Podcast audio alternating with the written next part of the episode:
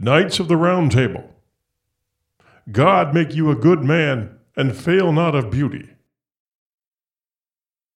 The Round Table was founded in patience, humility, and meekness. Thou art never to do outrageously, nor murder, and always to flee treason. By no means to be cruel, and always to do ladies, damsels, and gentlewomen succor. And ever be courteous, and never refuse mercy to him that asketh mercy. For a knight that is courteous and kind and gentle has favor in every place. Thou shouldest never hold a lady or gentlewoman against her will. Thou must keep thy word to all, and not be feeble of good belief and faith. Right must be defended against might, and distress must be protected. Thou must know good from evil, and the vain glory of the world, because great pride and vanity maketh great sorrow. Should anyone require ye of any quest, so that it is not to thy shame, thou shouldest fulfill the desire. Ever it is a worshipful knight's deed to help another worshipful knight when he seeth him in great danger. For ever a worshipful man should loathe to see a worshipful man shamed. For it is only he that is of no worship, and who fareth with cowardice, and shall never show gentleness or no manner of goodness, where he seeth a man in any danger. But always a good man will do another man as he would have done to himself. It should never be said that a small brother has injured or slain another brother. Thou shouldest not fail in these things charity, abstinence, and truth. No knight shall win worship, but if he be of worship himself, and of good living, and that loveth God and dreadeth God, then else he getteth no worship, here be ever so hardly. An envious knight shall never win worship, for an envious man wants to win worship. He shall be dishonored twice, therefore, without any. And for this cause all men of worship hate an envious man, and will show him no favor. Do not or slay not anything that will in any way dishonor the fair name of Christian knighthood, for only by stainless and honorable lives, and not by prowess and courage, shall the final goal be reached.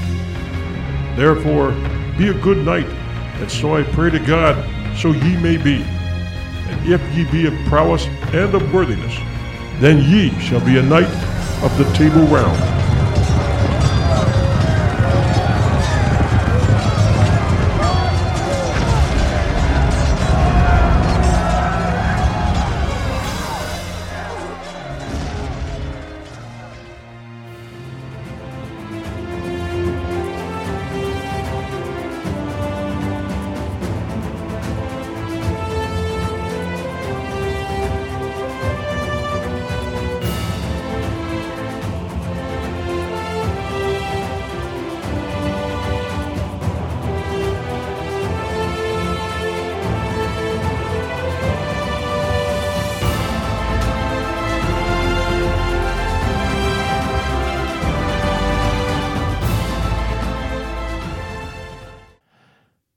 From the early stories about England's legendary King Arthur to the heroic last stand of the Knights of St. John on the tiny island of Malta in 1565, when the call went out to all the knights in Europe to come and fight to save Christendom, the armor clad knights fought for cause and country, becoming living legends in some cases, and enduring as legends for centuries in many others.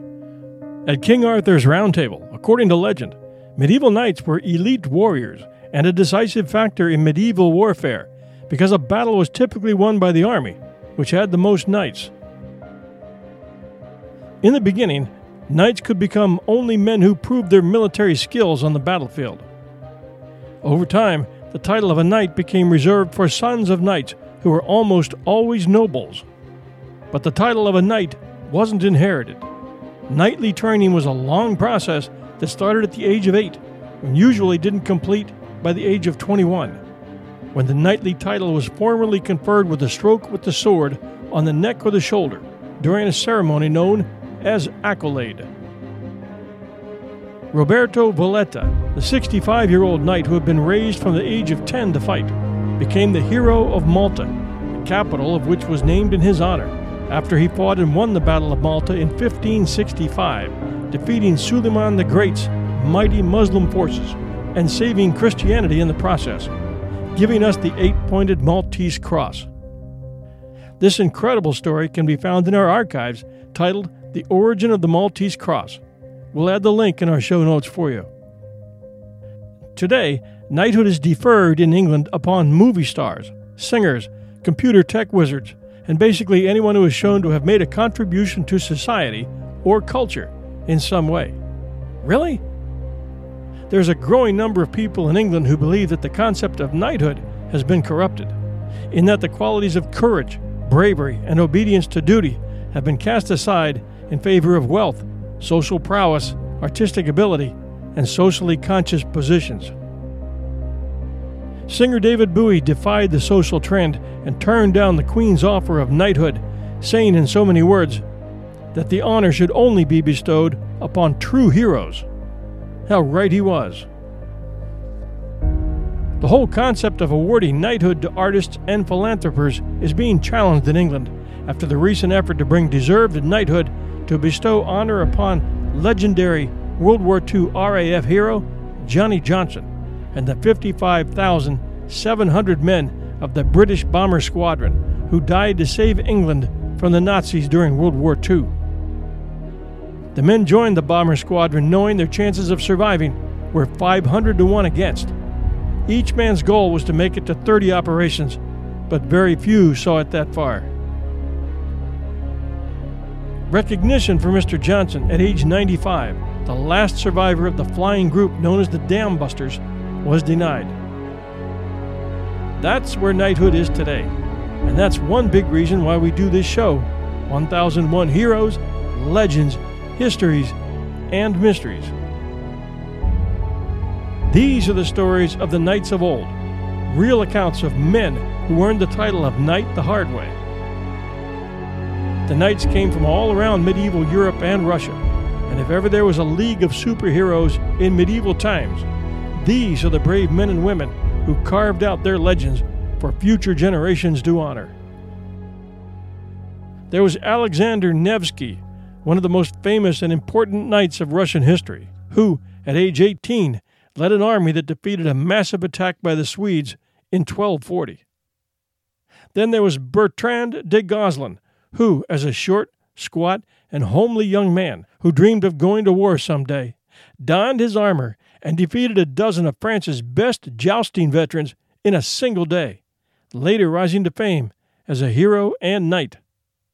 We'll tell the story of Godfrey of Bouillon, the German knight who rose to knighthood from poverty, gained land, then sold it all to raise an army to defeat the Muslims who had stormed Jerusalem in the year 1025 in what history calls the First Crusade.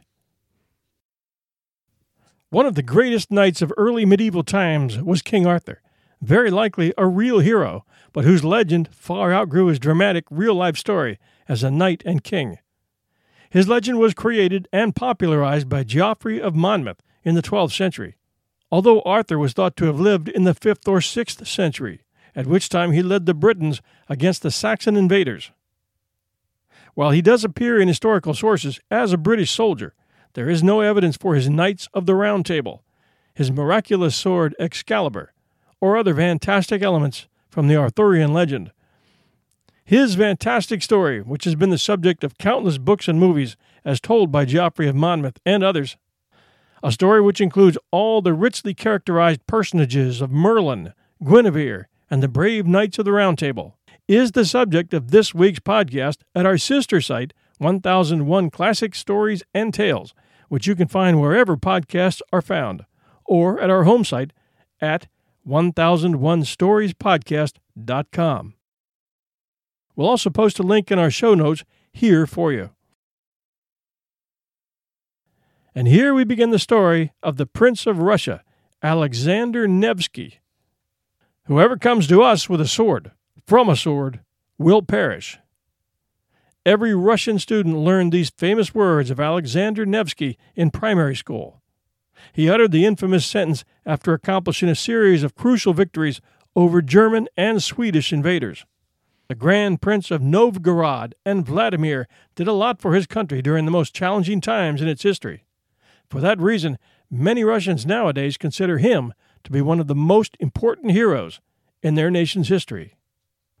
Alexander Nevsky was born in Pereslav Zaleski, one of the major strongholds in the Vladimir Principality. He was named after the Christian martyr Saint Alexander, whose birthday was usually celebrated on June 9th, 10 days after Alexander was born. He would pick up the name Nevsky as an honor to a future military action. One of his ancestors was Prince Yuri Dolgoruki, the founder of Moscow. Bound by the law at that time, Alexander had no chance of becoming a prince in his home principality, since he was the youngest of all the brothers in his family.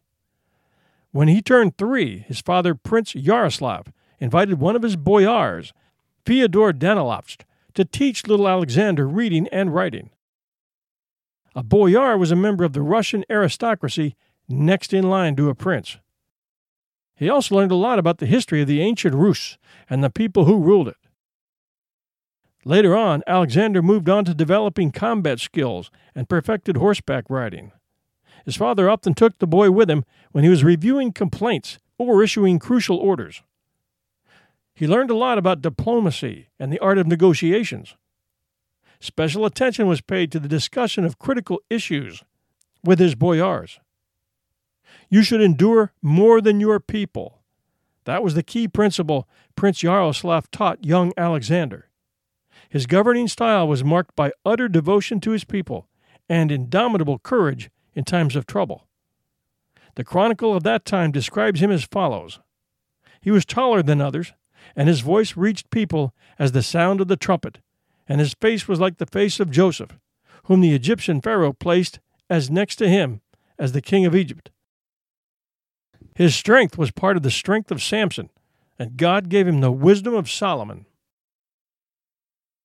In 1236, when Alexander turned 16, he was summoned by the people of Novgorod in the northwest of ancient Russia.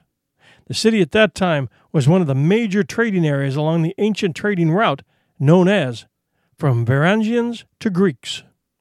The ancient city of Novgorod, 400 kilometers west of Moscow, is now a river tourist center located at the junction of the Oka and Volga rivers and considered to be one of the most beautiful cities in Russia.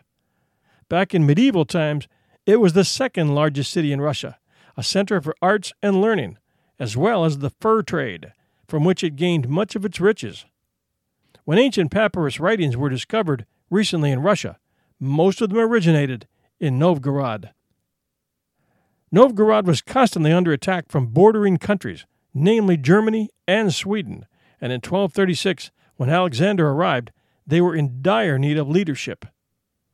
Local merchants and boyars had developed a system of self government called Veche, a discussion forum where they assembled to address burning issues and make crucial decisions concerning the future of their city. Like today's town hall meetings, but in this case with the capability to actually make some decisions. And one big decision was choosing which prince they would invite from the outside to rule in their principality. After a discussion, they chose Alexander, the youngest of Yaroslav's sons. At that time, Alexander proved himself a reserved and far sighted politician. He was convinced that an open fight with the Tatar Mongol state of the Golden Horde would be nothing but a waste of his soldiers' lives. So he decided to pay a tribute to the Khan of the Horde without losing the national identity of the Rus. For a young leader who still hadn't proved himself on the battlefield, this decision could have been viewed as an act of contrition, showing weakness, making this decision a very wise one for the young man and the decision that was to serve his people well in the future. Alexander's top priority was getting even with the invaders from the west, the Swedish army, known as the Livonian Knights, or the Knights of the Sword. And these guys were tough. In July of 1240, the Swedish commanders Jarl Birger and Ulf Fassi attempted to invade Novgorod land under the pretext of exterminating the Gentiles on behalf of the Pope. All anybody had to do back in those days was say they were taking lands and souls for the Pope, and the money and materials started to flow. The Swedes believed they could take a quick and easy victory over the Russians, whose troops they know had been weakened by the Mongols. What they didn't know was that Prince Alexander had a plan for them. Without requesting assistance from Vladimir, nor collecting all of the Novgorod militia, all of which was going to soak up precious time, young Alexander correctly sized up his fighting force and managed to intercept the Swedes on July 15, 1240, at the mouth of the Izhora River, handing them a humiliating defeat in an epic battle that lasted for hours. During this battle, Alexander proved himself to be a capable warrior and leader of men. He moved on to other lands after this battle, but returned to battle one of the largest and most fierce cavalries in Europe a couple years later. The decisive moment of the standoff came on April 5, 1242, on the ice of the Chudsko, Peipus Lake currently located on the border between Russian Federation and Estonia. It went down in world history as the Battle on Ice. If it sounds like an ABC ice skating feature presentation, it wasn't. It began with Alexander's first words at sunrise God, please be the judge of my battle with these arrogant foes attacking us, and ended with the complete destruction of the Livonian knights and their new allies, the Germans. The enemy was not aware of the trap Alexander had set up for them. He positioned the best Russian forces on their flanks, covering the front with only a handful of soldiers. Livonian knights used their conventional structure. They shaped the rear guard as a cone, sometimes referred as a German spine. Several horsemen up front were followed by huge formations of knights. When the Livonians were about to destroy the infantry, Alexander's forces from the flanks unexpectedly attacked them completely destroying the enemy. In addition, the ice broke under the heavy armor of the Livonian knights. Many soldiers drowned. When the knights felt their formations disintegrated, they chose to retreat, chased by the Rus for about 10 miles. News of the battle's outcome struck the whole of Europe. Few could even imagine that the foot soldiers of Novgorod could defeat heavily armed knights. Many historians view Alexander's victory as a significant event in the history of the Middle Ages. Not only was it a manifestation of the growing Rus military power, but a pretext to the future unification of the Russian lands a century later. Nevsky's move to strike an unwritten neutrality agreement with the Mongols ended up saving Russia from much of the damage the Mongols were reaping in Eurasia. He is still considered a true Russian hero and legend today, having achieved the status of sainthood in Russia. Nevsky definitely occupies a seat in the League of Medieval Knight Superheroes. Next up is Godfrey of Bouillon, a German born badass in his own right, who rose from poverty to pursue his dream of becoming a knight and made the bigs, serving the often besieged Holy Roman Emperor Henry IV loyally and receiving the Duchy of Lower Lorraine for his efforts. When the First Crusade was declared in 1095, Godfrey sold his lands gathered an army of literally thousands of knights and led them to the Holy Land for battle, where he mercilessly kicked butt in battle after battle. He was among the first to enter the city of Jerusalem as it was captured by the Christian forces. When Pope Urban II called for a crusade to liberate Jerusalem from 500 years of Muslim domination, and also to aid the Byzantine Empire, which was under Muslim attack, Godfrey took out loans on most of his lands or sold them to the Bishop of Liège and the Bishop of Verdun. With this money, he gathered thousands of knights to fight in the Holy Land as the army of Godfrey of Bouillon. In this, he was joined by his older brother, Eustace, and his younger brother, Baldwin, who had no lands in Europe. He was not the only major nobleman to gather such an army. Raymond IV, Count of Toulouse, also known as Raymond of St. Gilles, created the largest army. At age 55, Raymond was also the oldest and perhaps the best known of the Crusader nobles. Because of his age and fame, Raymond expected to be the leader of the entire First Crusade. Adhemar, the papal legate and bishop of Le Puy, traveled with him. There was also the fiery Bohemond, a Norman knight from southern Italy, and a fourth group under Robert II, Count of Flandria. Each of these armies traveled separately, Some went southeast across Europe through Hungary, and others sailed across the Adriatic Sea from southern Italy. Godfrey, along with his two brothers, started in August of 1096 at the head of an army from Lorraine. Some say it was 40,000 strong, along Charlemagne's Road, as Pope Urban II seems to have called it, the road to Jerusalem. After some difficulties in Hungary, he arrived in Constantinople, the capital of the Byzantine Empire, in November. The Pope had called the crusade in order to help the Byzantine Emperor Alexius fight the Islamic Turks who were invading his lands from Central Asia and Persia. Godfrey and his troops were the second to arrive in Constantinople after Hugh of Vermandois. During the next several months, the other Crusader armies arrived as well. Suddenly, the Byzantine emperor had an army of about four to eight thousand mounted knights and 25,000 to 50,000 infantry camped on his doorstep. But Godfrey and Alexius had different goals. The Byzantine emperor wanted the help of the Crusader soldiers to recapture lands that the Seljuk Turks had taken. The Crusaders, however, had the main aim of liberating the Holy Land in Palestine from the Muslims and reinstating Christian rule there. For them, Alexius I and his Turks were only a sideshow. Worse, the Byzantine emperor expected the Crusaders to take an oath of loyalty to him. Godfrey and the other knights agreed to a modified version of this oath, promising to help return some lands to Alexius I. By the spring of 1097, the Crusaders were ready to march into battle.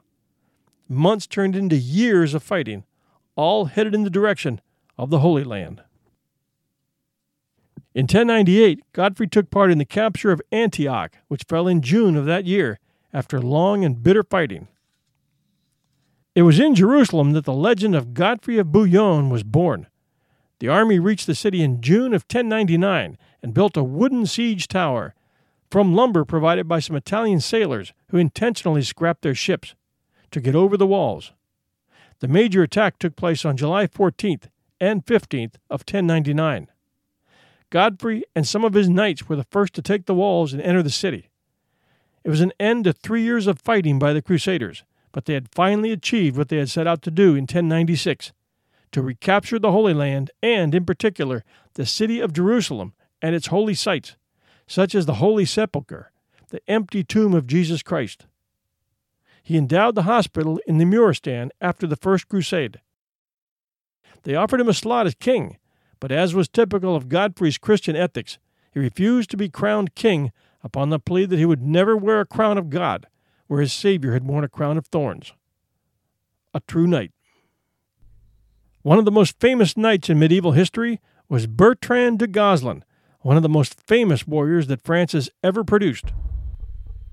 Bertrand was born around 1320 in a small town in France called Dinan, which is near Brittany, into a working class family without the social advantages that other young men his age had, and historians describe that he was ridiculed because of the way he looked, described as being a short, ugly man. When he was 17 years of age, he heard that there was a medieval tournament taking place in the nearby town of Rennes, so he set off on a cart horse to see the event. When he finally arrived at the medieval tournament, he was mocked by the other young knights because of his appearance. But the worst insult to him wasn't the mocking, it was that because he was not part of the nobility, he was not allowed to take part in the tournament. Bertrand had been training, and he knew that he belonged on the same field as these guys. He was also tired of taking guff from them, and he was ready to take them down a few notches. He was a spirited and determined young man, and nothing was going to stop him from entering the jousting competition that day. Not only that, he had twice most people's share of guts and ability. He managed to find a horse that he could use then some armor, and then a helmet to cover his face and therefore disguise his identity. Legend has it that he won every jousting competition that he was challenged to that day, defeating no less than 15 well trained and armed knights, leaving everybody wanting to know who this brilliant knight was. Finally, someone lifted the visor of his helmet to reveal his identity. Talk about having your day in court. The shocked crowd cheered as Bertrand de Guesclin's homely face was revealed as his own family looked on in amazement. Bertrand de Guesclin soon became a famous knight and was known as a fearless fighter and a legend in France, where he used what were described as hit and run tactics during the Hundred Years' War with England. I guess you could say he was a forerunner in guerrilla tactics. He became a great leader of men over a period of 23 years and was one of the best military men and generals of his era. In 1354, Bertrand de Guesclin was knighted. One famous story about him in 1357, Bertrand was involved in a famous duel with the English lieutenant Henry of Lancaster, who had attacked his hometown Dinan in France. In this attack, Thomas of Canterbury took Bertrand de Guesclin's brother Olivier captive. Bertrand was filled with rage and challenged Thomas of Canterbury to a duel. Both knights were mounted on horses and charged each other with lances raised, this challenge ending in a draw. Then they fought a long battle with swords until Thomas finally lost his sword in the heat of the battle. Bertrand de Guesclin dismounted from his horse and kicked the weapon away out of the reach of his opponent. Rather than surrendering with grace, Thompson of Canterbury then quickly mounted his steed and tried to crush Bertrand under his horse. But de Guesclin used his sword to kill the horse, and Thomas was thrown to the ground. Bertrand then pulled off his helmet and punched him in the face with an iron fist, which ended the duel and ruined Thomas of Canterbury's looks for many years to come. Bertrand de Guesclin was given highest office in France and was made a constable of France in 1370. He died in 1380 and was buried with honor amongst the kings of France in the Abbey of Saint Denis in Paris. Then there was Joan of Arc, one of the most courageous women that ever lived, and here's her story. Joan of Arc was a French heroine who played a significant military role during the Anglo French Hundred Years' War. She actively participated in a number of battles and military conflicts between English and French forces from 1429 to 1431. And her last name wasn't Arc, nor was she from the town of Arc. Her real name was Jeannette d'Arc, or Tark, and she grew up in Domremy, a village in northeastern France, the daughter of a farmer and his devoutly Catholic wife. During her trial before an ecclesiastical court for heresy in 1431, Joan referred to herself only as Jehan la Pucelle, or Joan the Maid, and initially testified that she didn't know her last name, probably in an effort to save her family from persecution. There was a time during the Hundred Years' War when the French had suffered repeated defeats at the hands of the English forces, and they were desperate for a morale booster. At the age of 16, Joan of Arc came to the French with a story that she had had a vision ever since she was 13 that she would be by the French king's side, where she was to play an important role in the outcome of the wars. Naturally, everyone thought she was, in today's lingo, a few French fries short of a happy meal.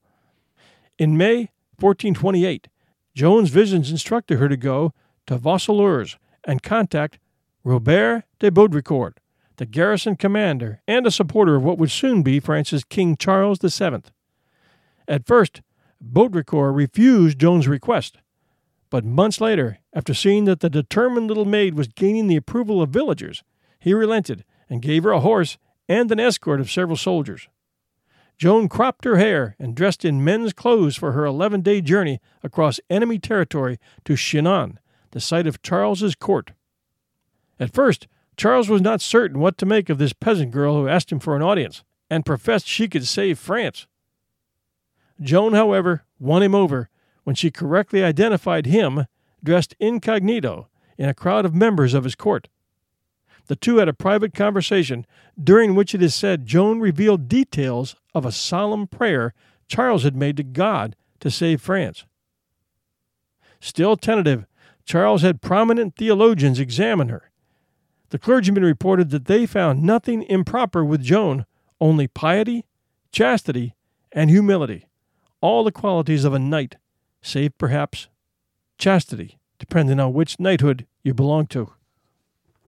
You know how to book flights and hotels. All you're missing is a tool to plan the travel experiences you'll have once you arrive. That's why you need Viator. Book guided tours, activities, excursions, and more in one place to make your trip truly unforgettable. Viator has over 300,000 travel experiences to choose from everything from simple tours to extreme adventures, and all the niche, interesting stuff in between. So you can plan something that everyone you're traveling with will enjoy. Real traveler reviews give the inside scoop from people who've already been on the experiences you're considering, so you can plan with confidence. Free cancellation helps you plan for the unexpected, and 24 7 customer support means you can travel worry free. Download the Viator app now and use code Viator10 for 10% off your first booking in the app. Find travel experiences for you. Do more with Viator.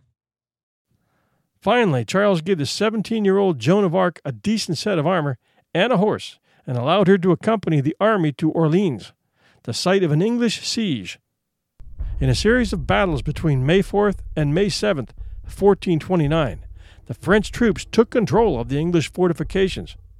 Joan, who carried a banner and showed no fear, leading the attacking French troops with everything she could muster, was wounded by an arrow through the side of her neck, but soon returned to the front to encourage a final assault. The French forces were spurred on by the sight of this young girl who was willing to die for her cause, and they fought like they'd never fought before. They also said she had a wicked temper once placed in control of the French army, the teenage peasant didn't hesitate to chew out prestigious knights for swearing, behaving indecently, skipping Mass, or dismissing her battle plans. She even accused her noble patrons of spinelessness in their dealings with the English. According to witnesses at her retrial, Joan once tried to slap a Scottish soldier who had eaten stolen meat. The Scots teamed up with France during the Hundred Years' War. She also supposedly drove away the mistresses and prostitutes who traveled with her army at sword point, hitting one or two of them in the process. Personal attacks by the English, who, upon seeing her on the battlefield, called her rude names and joked that she should return home to her cows, reportedly made Joan's blood boil. The maid's short fuse is evident in transcripts of her court hearings, when a clergyman with a thick regional accent asked what language her voices spoke. She retorted that they spoke French far better than he did. By mid June, the French had routed the English, and in doing so, their perceived invincibility as well.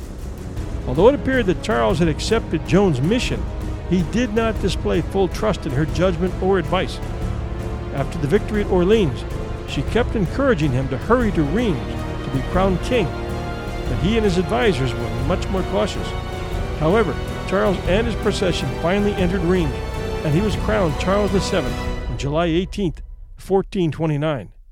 Joan was at his side, occupying a visible place at the ceremonies. In the spring of 1430, King Charles VII ordered Joan of Arc to confront the Burgundian assault. During the battle, she was thrown off her horse and left outside the town's gates. The Burgundians took her captive and held her for several months, negotiating with the English, who saw her as a valuable propaganda prize. She had also taken a crossbow bolt through the thigh by this time. Finally, the Burgundians exchanged Joan for 10,000 francs, and she was officially a prisoner of England. Charles VII of France was unsure what to do. Still not convinced of Joan's divine inspiration, he distanced himself and made no attempt to have her released. I think we just completed an episode called Amelia Earhart in which the leader of a country made no effort to save a captured heroine. Funny how history repeats itself. Though Joan's actions were against the English occupation army, they had a worse fate planned for her. She was turned over to church officials who insisted she be tried as a heretic. The church in England in those days had long forgotten anything Jesus had tried to teach 14 centuries ago. They were berserk headmasters who ruled ruthlessly and were grabbing up private property worth millions while hiding behind the cloak of purity and righteousness. So, in the end, our courageous little farm girl was charged with 70 counts, including witchcraft, heresy, and the worst offense of all dressing like a man. Initially, the trial was held in public, but it went private when Joan of Arc bettered her accusers, embarrassing them with her answers. Between February 21st and March 24th, 1431, she was interrogated nearly a dozen times by a tribunal, always keeping her humility and steadfast claim of innocence. Instead of being held in a church prison with nuns as guards, she was held in a military prison. Joan was threatened with rape and torture, though there is no record that either actually occurred. Who knows? She might have been safer in a military prison those days than in a church. She protected herself by tying her soldier's clothes tightly together with dozens of cords. Frustrated they could not break her, the tribunal eventually used her military clothes against her, charging that she dressed like a man, which was a sin in the church's eyes at that time. During her captivity, the French launched a number of campaigns towards Rouen, where she was captured. But the campaigns were successfully withstood by the English. She was burnt at the stake on May 30th, 1431. Despite her death at the young age of 19, Joan of Arc became a national legend of France and was later canonized by the Church. She was awarded sainthood hundreds of years later, in 1920. But her story didn't end there. France's favorite saint was martyred by her English foes, who ordered her remains to be cast into the Seine. Lately, scientists believe they have established the facts surrounding her execution. Much is unknown about the life of the warrior Joan of Arc. Facts have often been mixed with myth and theory, but what is generally agreed is that Joan's body was burned three times by the English, and ashes from the foot of the pyre were supposedly discovered in 1867, lurking in the Paris loft of an apothecary. French scientists who have been studying those ashes confirmed in 2006 that a piece of cloth found among the remains may have been a fragment of Joan of Arc's gown. A new series of DNA tests of bones and tissue found among the ashes confirmed that they belonged to a female. These initial discoveries suggest recent controversial claims surrounding the death of Joan Arc are wrong. One theory put forward by Ukrainian anthropologist Sergei Gorbenko suggested Joan was not even burnt at the stake but lived to the age of 57. Another theory holds that she was a man.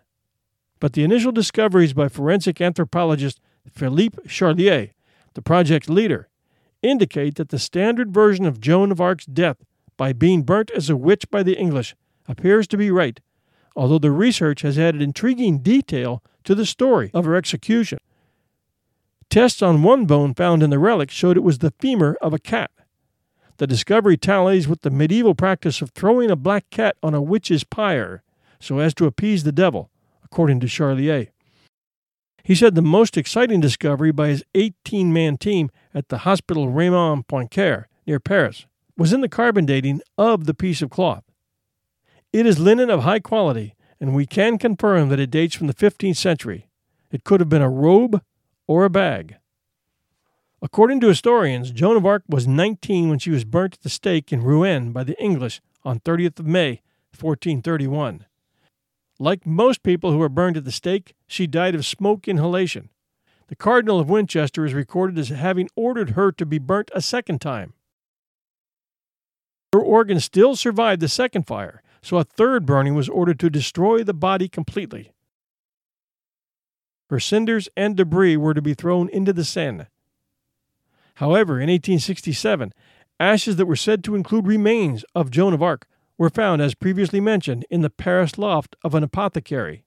These were transferred to a museum in Chinon, where they are still kept. Charlier came to prominence last year when he ascertained that Agnes Sorel, the favorite of King Charles VII, died from mercury poisoning. He took an interest in Joan of Arc because her presumed remains were stored in the same Chinon museum as those of Sorel. For her courage and humility, we award her a seat with our superheroes. John Hawkwood was one of the foremost mercenary warriors in 14th century Europe. This century was marked by near continuous warfare in different theaters of Europe, and Hawkwood steadily rose from humble origins to be one of the foremost military leaders of the era. Although of English origins, it was in Italy and the neighboring territories that he displayed his real military talents, often successfully leading his mercenary army against a number of different foes. He was also noted for continuously switching sides in a way that benefited him and his company, consequently earning him the loyalty of the troops and a vast fortune as well. Maybe not a good choice with regard to morals and ethics. He still deserves a place on our superhero Knights Roundtable just for the amount of victories he chalked up. Although of humble origins and illiterate, Hawkwood was able to rise to fortune, wealth, fame, and power during his long career. According to unconfirmed historical sources, Hawkwood was briefly employed by the English forces during the Hundred Years' War and participated in some battles on the English side. However, what is more definitely known is that he later became part of a number of mercenary companies in Burgundy and traced a mercenary career, which soon landed him as the head of the famed White Company by the 1360s. He subsequently relocated to Italy together with his mercenary company, frequently taking part in the battles between different Italian cities and papal factions. From 1364 to 1387, Hawkwood remain one of the most prominent mercenary leaders in Italy. During this period, he fought for a number of cities and factions. Due to his military prowess, he was frequently paid by factions in battles not to participate, or to participate on their side, despite payment from the enemy faction.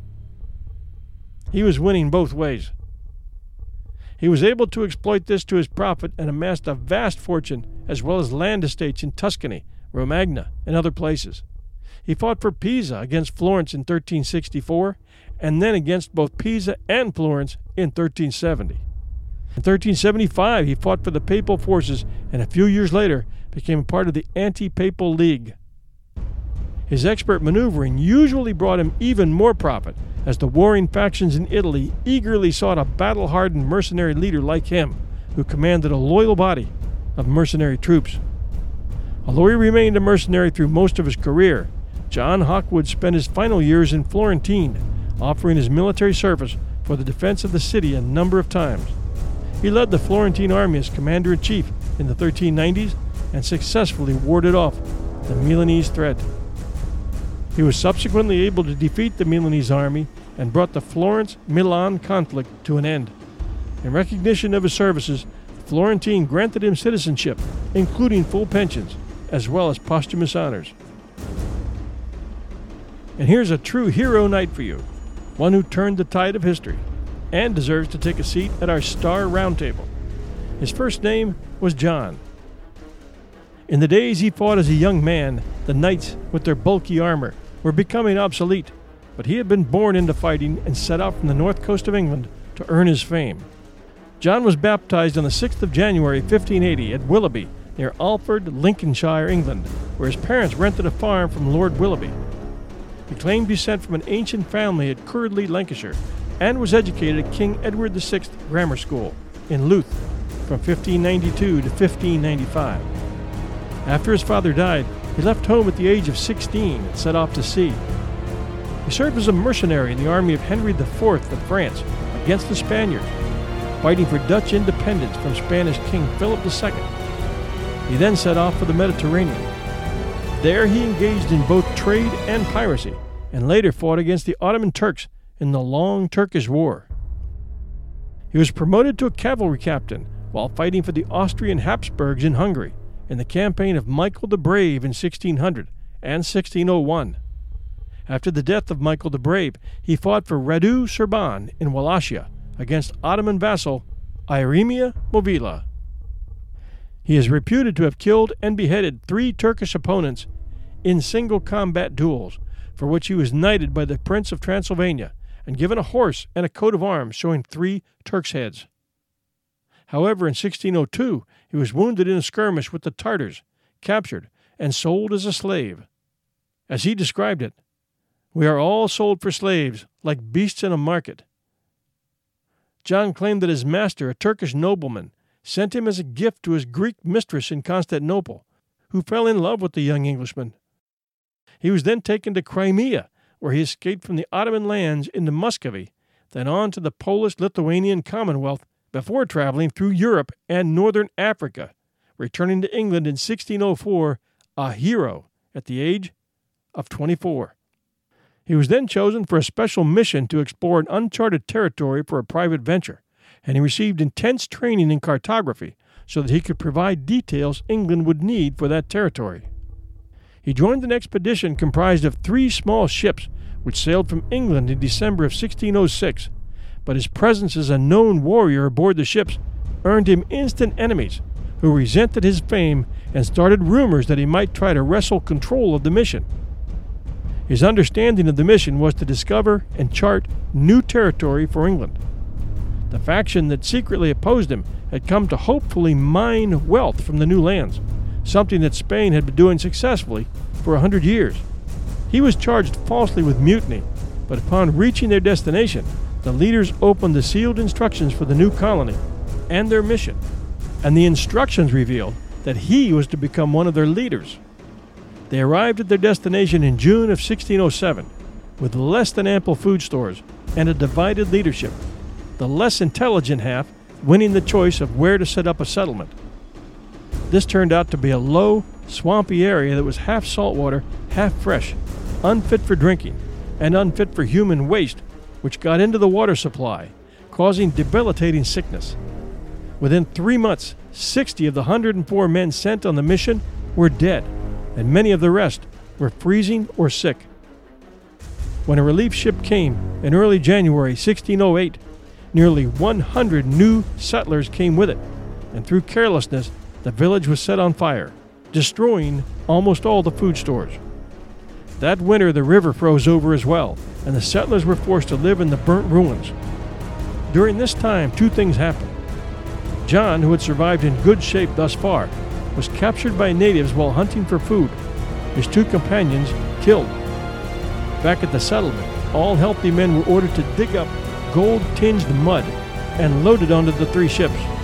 Mud which contained iron pyrite, known as fool's gold. It was worthless.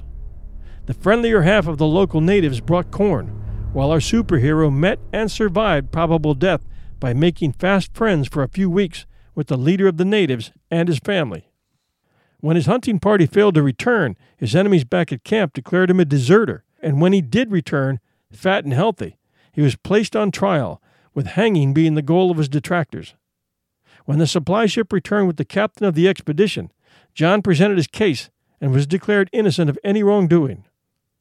Seeing the foolishness of the mission leaders who were forfeiting military readiness and exploration to dig and load mud into the ship's hold, and seeing a sharp division between two groups of men, one consisting of gentlemen who were accustomed to ordering their work done, the other being of men who were working tradesmen and soldier types. John gathered a group of men from the tradesmen and trained them in the art of warfare and defense, then supervised the building of a full stockade then made peace with the native families and their children to whom he would give beads and trinkets to their delight. Then got tough with native men who were stealing from camp, including grabbing one large native by his hairlock and dragging him out in waist deep water, putting a knife to his neck, and telling him in his native language to stop stealing or he would kill him. This earned him the respect of, not the hate of, the natives. He then demanded that those who didn't work would not eat. Then he got busy exploring the waterways and bays of this new land, naming various points of land and coves after the men who proved loyal to him. All the time he faced opposition from men too cowardly to oppose him in public. Men who were sending letters back to England with lies about his actions in order to make themselves look good. Then the ship's captain returned with orders from the king to build a house for the native chief to please him an act of contrition among many that bothered John greatly, knowing that the natives did not respect weakness. He had no desire for riches. He saw this new land as a thing of beauty, with its vast rivers and bays and wildlife. He was a man of honor who kept his word, and his men knew it as well as the natives. You see, he lived the code of the knights that had gone before him. His was the path of courage and humility, not of cowardice and greed. His was the warrior's path. Six trying years passed, during which time he returned to England, but in 1614 returned again to the land he had explored in 1608, but this time further north, along the coast of what we today call Maine and Massachusetts Bay in the Americas. He named the region New England. The resulting map, published in 1616, was the first that bore the term New England, though the native place names were replaced by the names of English cities at the request of Prince Charles. The settlers of Plymouth Colony adopted the name that John gave to that area, and other place names on the map survived to modern times, such as Charles River and Cape Ann. He made two attempts in 1614 and 1615 to return to the same coast. On the first trip, a storm dismasted his ship. In the second attempt, he was captured by French pirates off the coast of the Azores. He escaped after weeks of captivity and made his way back to England, where he published an account of his two voyages as a description of New England. He remained in England for the rest of his life, but was best remembered for saving the colony and the mission on the coast of Virginia at Jamestown. John, that is, Captain John Smith, died June 21st, 1631. He was buried in 1633 at the south aisle of St. Sepulchre without Newgate Church. Holborn Viaduct, London. The church is the largest parish church in the city of London, dating from 1137. Captain Smith is commemorated in the south wall of the church by a stained glass window. His gravesite was lost during a German bombing raid in 1940 that destroyed the churchyard. Richard the Lionheart was the King of England from 1189 to 1199. He also remained the ruler of different continental territories of England before his ascension to the English throne. During his reign as King of England, he directly participated in the Crusades meant to liberate Jerusalem from the hands of Saladin. He earned his epithet due to his valor on the battlefield and his success against Muslim armies in many encounters, even if he couldn't free Jerusalem.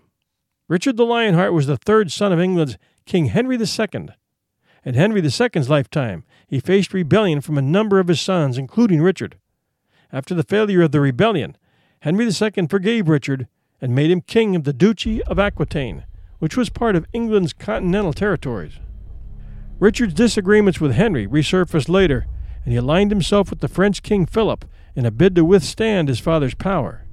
In time, Richard stood victorious in his conflict with Henry II and was named successor by Henry just before his death in 1189.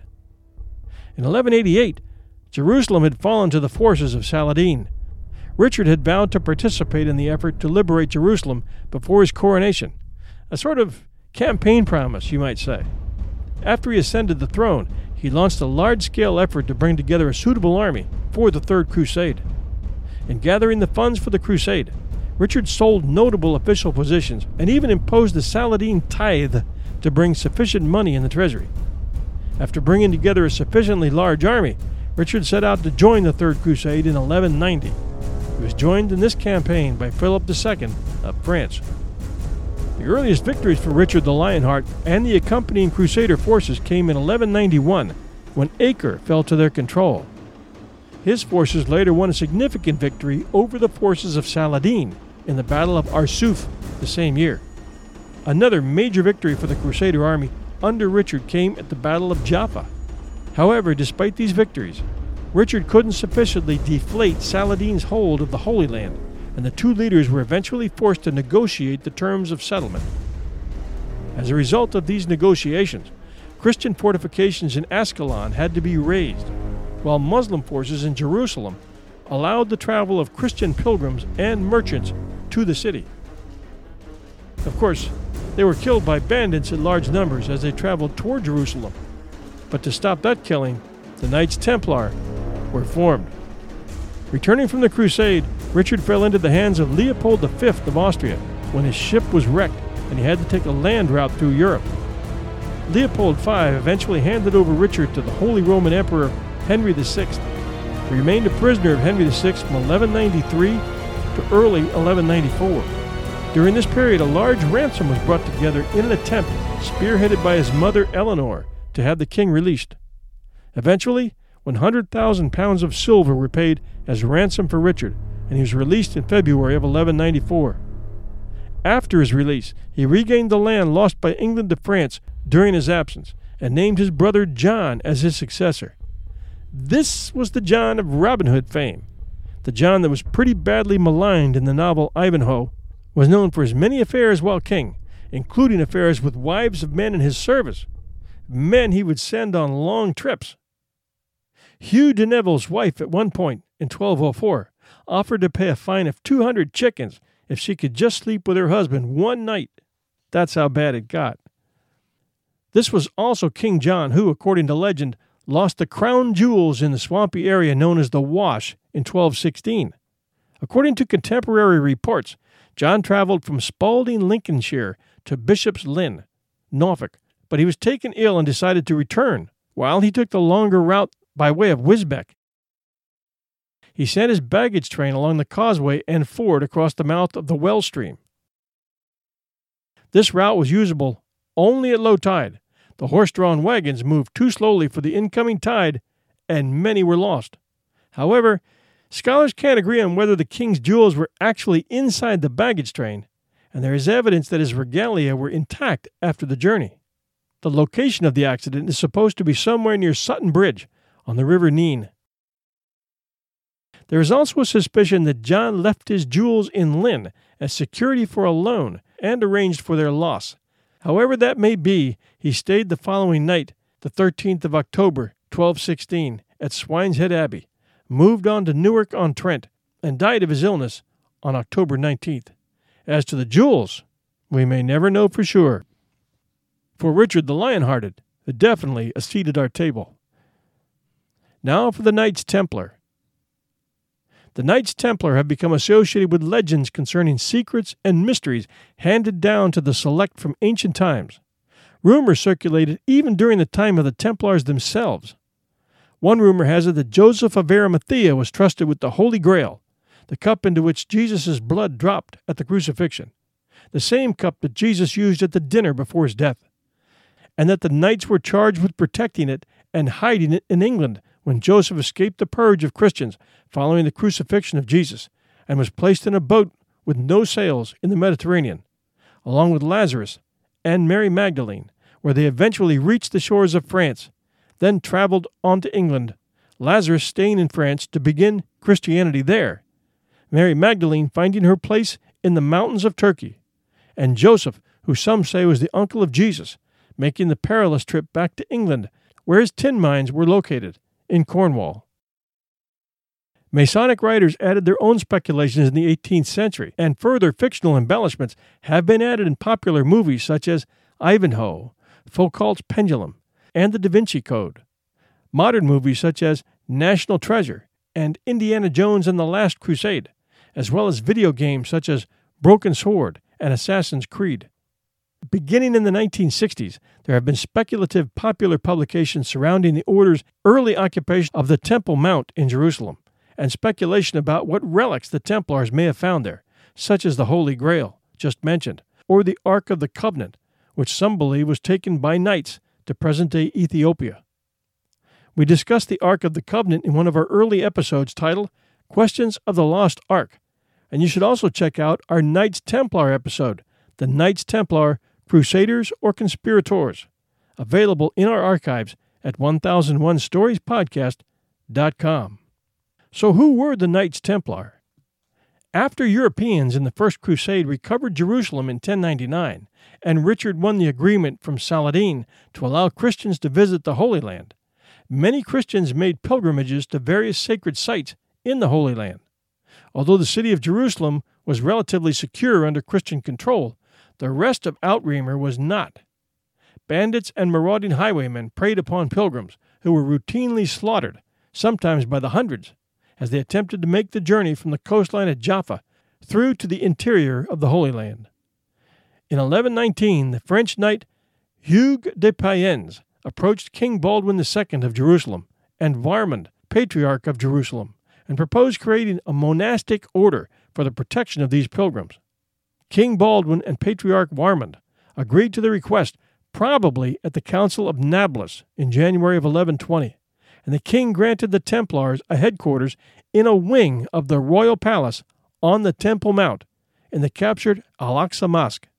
The Temple Mount had a mystique because it was above what was believed to be the ruins of the Temple of Solomon, the name and place from which the Templars originated. The Crusaders therefore referred to the Al Aqsa Mosque as Solomon's Temple, and from this location the new order took the name of Poor Knights of Christ and the Temple of Solomon, or Templar Knights. The order, with about nine knights, including Godfrey de Saint Omer and Andre de Montbard, had few financial resources and relied upon donations to survive. Their emblem was of two knights riding on a single horse, emphasizing the order's poverty. The impoverished status of the Templars did not last long, however. They had a powerful advocate in St. Bernard of Clairvaux, a leading church figure, the French abbot primarily responsible for the founding of the Cistercian order of monks and a nephew of Andre de Montbard, one of the founding knights.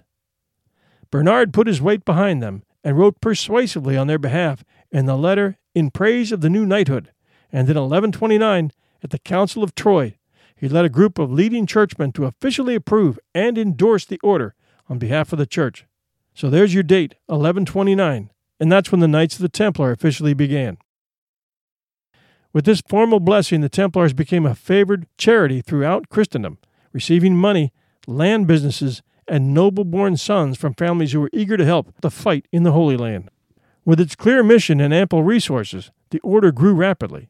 Templars were often the advance shock troops in key battles of the Crusades, as the heavily armored knights on their war horses would set out to charge at the enemy, ahead of the main army bodies, in an attempt to break opposition lines.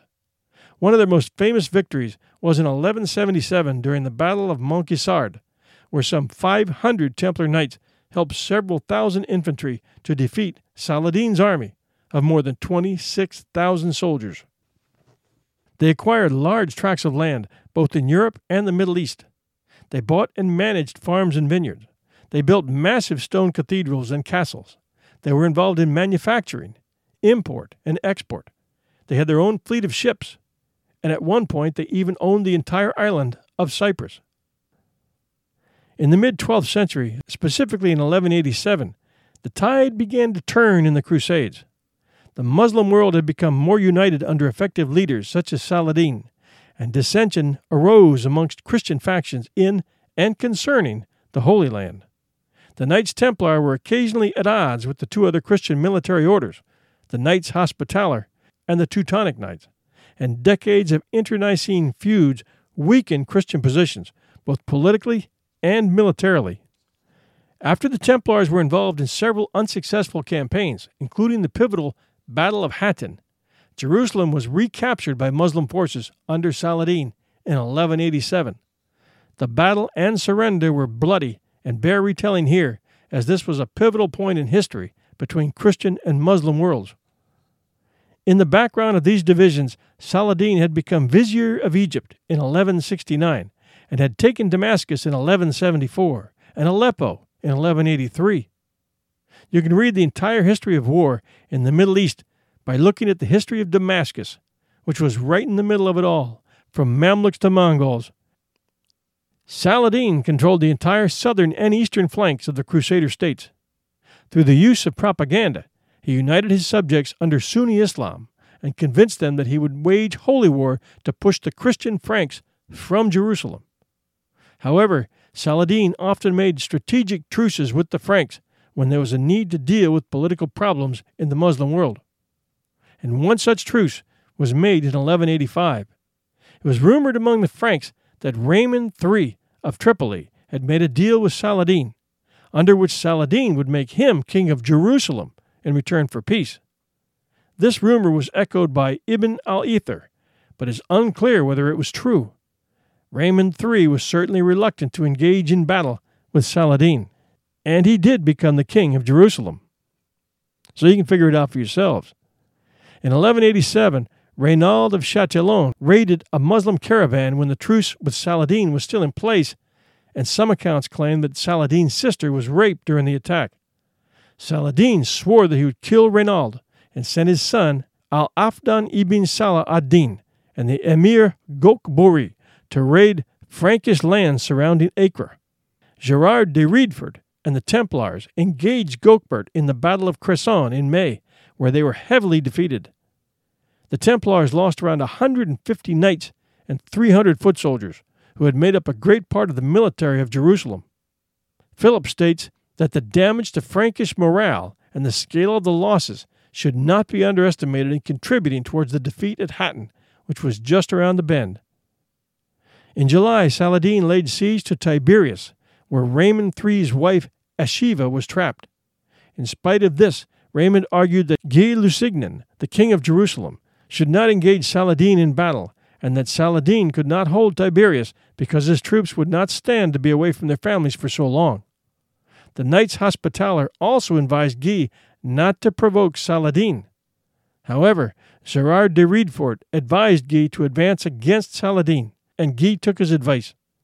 Norman Housley suggests that this was because the minds of both men had been so poisoned by the political conflict 1180 through 87 that they could only see Raymond's advice as designed to bring them personal ruin, and also because he had spent Henry II of England's donations in calling the army and was reluctant to disband it without a battle. This was a gamble on Guy's part, as he left only a few knights to defend the city of Jerusalem. The gamble ended up costing the knights dearly, as he led them into a slaughter. On July 3rd, the Frankish army started out towards Tiberias, harassed constantly by the Muslim archers. They passed the springs of Turan, which were entirely insufficient to provide the army with water. On the morning of July 4th, the Crusaders were blinded by smoke from the fires set by Saladin's forces outside their camps. The Ayyubid army was arranged in three divisions the center under Saladin, the right under his nephew Al Muzaffar Umar, and the left commanded by Gokbori. The Franks came under fire from Muslim mounted archers from the division commanded by Gokbori, who had been resupplied with 400 loads of arrows that had been brought up during the night. Gerard and Reynald advised Guy to form battle lines and attack, which was done by Guy's brother Amalric. Raymond led the first division with Raymond of Antioch, the son of Bohemond III of Antioch, while Balian and Jocelyn III of Edessa formed the rear guard. Thirsty and demoralized, the Crusaders broke camp and changed direction for the springs of Hattin, but their ragged approach was attacked by Saladin's army, which blocked the route forward and any possible retreat. Count Raymond launched two charges in an attempt to break through to the water supply at Lake Tiberias. The second of these enabled him to reach the lake and make his way to Tyre. After Raymond escaped, Guy's position was now even more desperate. Most of the Christian infantry had effectively deserted by fleeing in a mass onto the horns of Hattin, where they played no further part in the battle. Overwhelmed by thirst and wounds, many were killed on the spot without resistance, while the remainder were taken prisoner. Their plight was such that five of Raymond's knights went over to the Muslim leaders to beg that they be mercifully put to death. Guy attempted to pitch the tents again to block the Muslim cavalry. The Christian knights and mounted sergeants were disorganized, but still fought on. This was a very bad day for the Knights Templar, and it was getting worse by the minute. Now the Crusaders were surrounded and, despite three desperate charges on Saladin's position, were broken up and defeated. Prisoners after the battle included Guy, his brother Amalric II, René de Chatillon, Gerard de Ridefort, Humphrey IV of Toron, Hugh of Jabala, Plivain of Boutron, Hugh of Gibelet, and other barons of the kingdom of Jerusalem. Perhaps only as few as 3,000 Christians escaped the defeat. Guy of Lusignan and Reynald of Chatillon were brought to Saladin's tent. Saladin offered Guy a drink, which was a sign in Muslim culture that the prisoner would be spared, although Guy was unaware of this. Guy passed the goblet to Reynald, but Saladin struck it from his hand, saying, I did not ask this evil man to drink, and he would not save his life by doing so. He then charged Reynald with breaking the truce. Some reports, such as that of Baha al Din, claim that Saladin then executed Reynald himself with a single stroke of his sword. However, others record that Saladin struck Reynald as a sign to his bodyguards to behead him. Guy assumed that he would also be beheaded, but Saladin assured him, Kings do not kill kings. Saladin commanded that the other captive barons were to be spared and treated humanely. All 200 of the Templar and Hospitaller knights taken prisoner were executed on Saladin's orders, with the exception of the Grand Master of the Temple. The executions were by decapitation. Saint Nicesias, a knight hospitaller venerated as a Christian martyr, is said to have been one of the victims.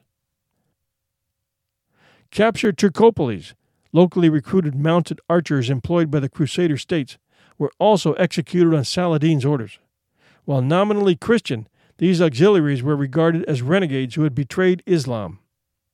The rest of the captured knights and soldiers were sold into slavery, and one was reportedly bought in Damascus in exchange for some sandals. The high ranking Frankish barons captured were held for ransom. In the aftermath, the true cross was supposedly fixed upside down on a lance and sent to Damascus. On Sunday, July 5th, Saladin traveled the six miles to Tiberias, and there Countess Eschiva surrendered the citadel of the fortress. she was allowed to leave for Tripoli with all her family, followers, and possessions. Raymond of Tripoli, having escaped the battle, died of pleurisy later in 1187. Guy was taken to Damascus as a prisoner, and the other noble captives were eventually ransomed. In fielding an army of 20,000 men, the heavy defeat at Hattin meant there was little reserve with which to defend against Saladin's forces. The importance of the defeat is demonstrated by the fact that in its aftermath, 52 towns and fortifications were captured by Saladin. By mid September, Saladin had taken Acre, Nablus, Jaffa, Toron, Sidon, Beirut, and Ascalon. Tyre was saved by the arrival of Conrad of Montferrat, resulting in Saladin's assault being repulsed with heavy losses. Jerusalem was defended by Queen Sibylla, Patriarch Heraclius, and Balian, who subsequently negotiated its surrender to Saladin on October 2nd during the siege of Jerusalem. According to the chronicler Ernoul, news of the defeat caused Pope Urban III to die of shock. In the coming years, the Templars were forced to relocate their headquarters to other cities in the north, such as the seaport of Acre, which they held for the next century. The order's military mission now less important, support for the organization began to dwindle. In 1305, the new Pope Clement V, based in Avignon, France, sent letters to both the Templar Grand Master Jacques de Molay and the Hospitaller Grand Master Fulk de Villaret to discuss the possibility of merging the two orders. Neither was amenable to the idea, but Pope Clement persisted, and in 1306 he invited both of them to France to discuss the matter. At dawn on Friday, 13th of October, 1307, King Philip IV ordered De Molay and scores of other French Templars to be simultaneously arrested. The arrest warrant started with the phrase, God is not pleased. We have enemies of the faith in the kingdom. Claims were made that during Templar admissions ceremonies, recruits were forced to spit on the cross, deny Christ, and engage in indecent acts. Brethren were accused of worshiping idols, and other offenses such as financial corruption, fraud, and secrecy. Many of the accused confessed to these charges under torture, and these confessions, even though they were obtained under duress, caused a scandal in Paris. The Templars were accused of idolatry and suspected of worshipping either a figure known as Baphomet or a mummified severed head they had recovered, amongst other artifacts, at their original headquarters on the Temple Mount, that many scholars theorize might have been that of John the Baptist, among other things. As for the leaders of the order, the elderly Grand Master Jacques de Molay, who had confessed under torture, retracted his confession. Geoffrey de Charnay, preceptor of Normandy, also retracted his confession and insisted on his innocence.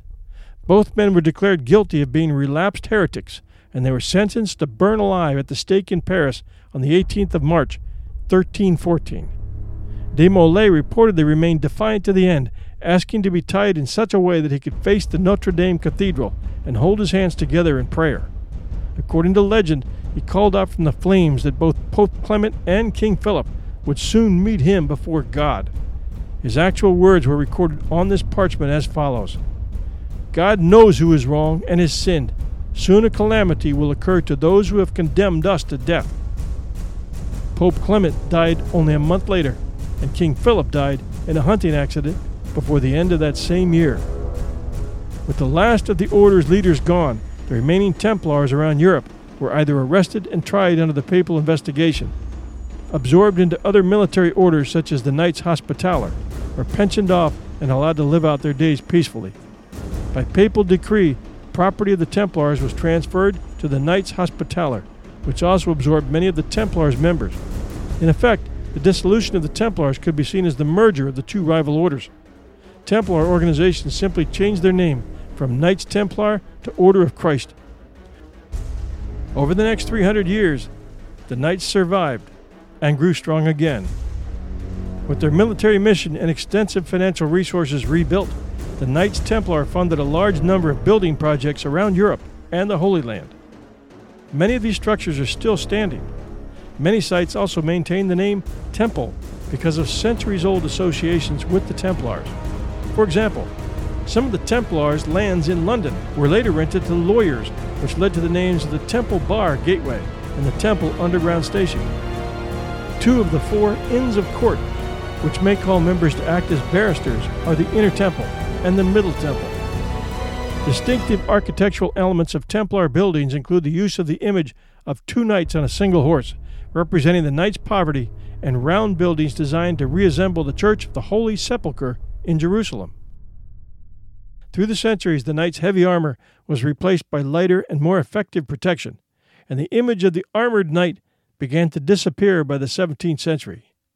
The Battle of Malta in 1565 may have been the last large scale military action that involved fully armored knights, but armor continued to be used, in some measure, by armies right up to World War I.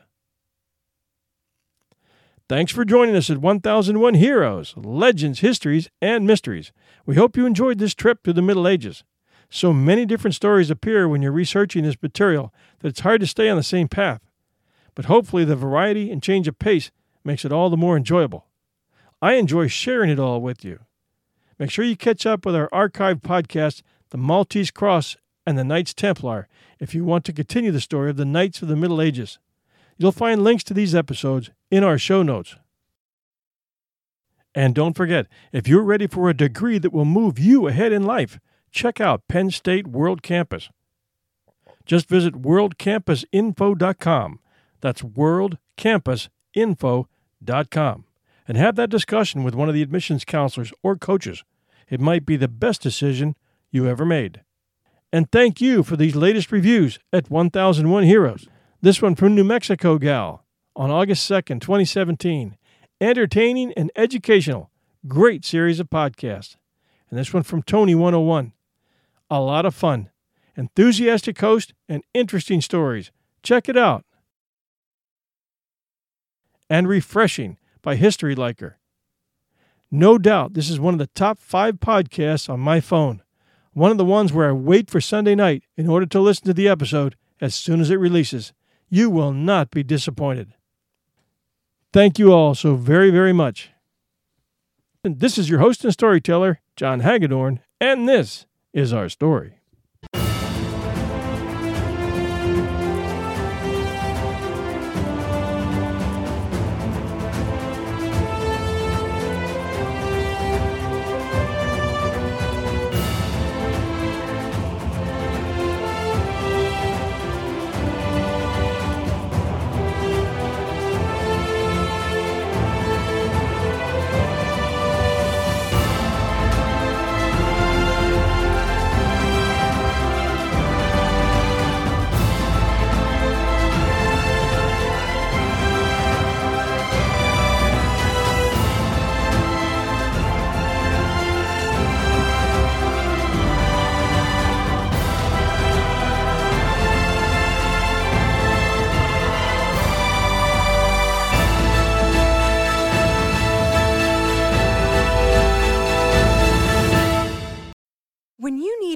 Mealtime inspiration, it's worth shopping Kroger, where you'll find over 30,000 mouthwatering choices that excite your inner foodie. And no matter what tasty choice you make, you'll enjoy our everyday low prices, plus extra ways to save, like digital coupons worth over $600 each week. You can also save up to $1 off per gallon at the pump with fuel points. More savings and more inspiring flavors make shopping Kroger worth it every time. Kroger, fresh for everyone. Fuel restrictions apply.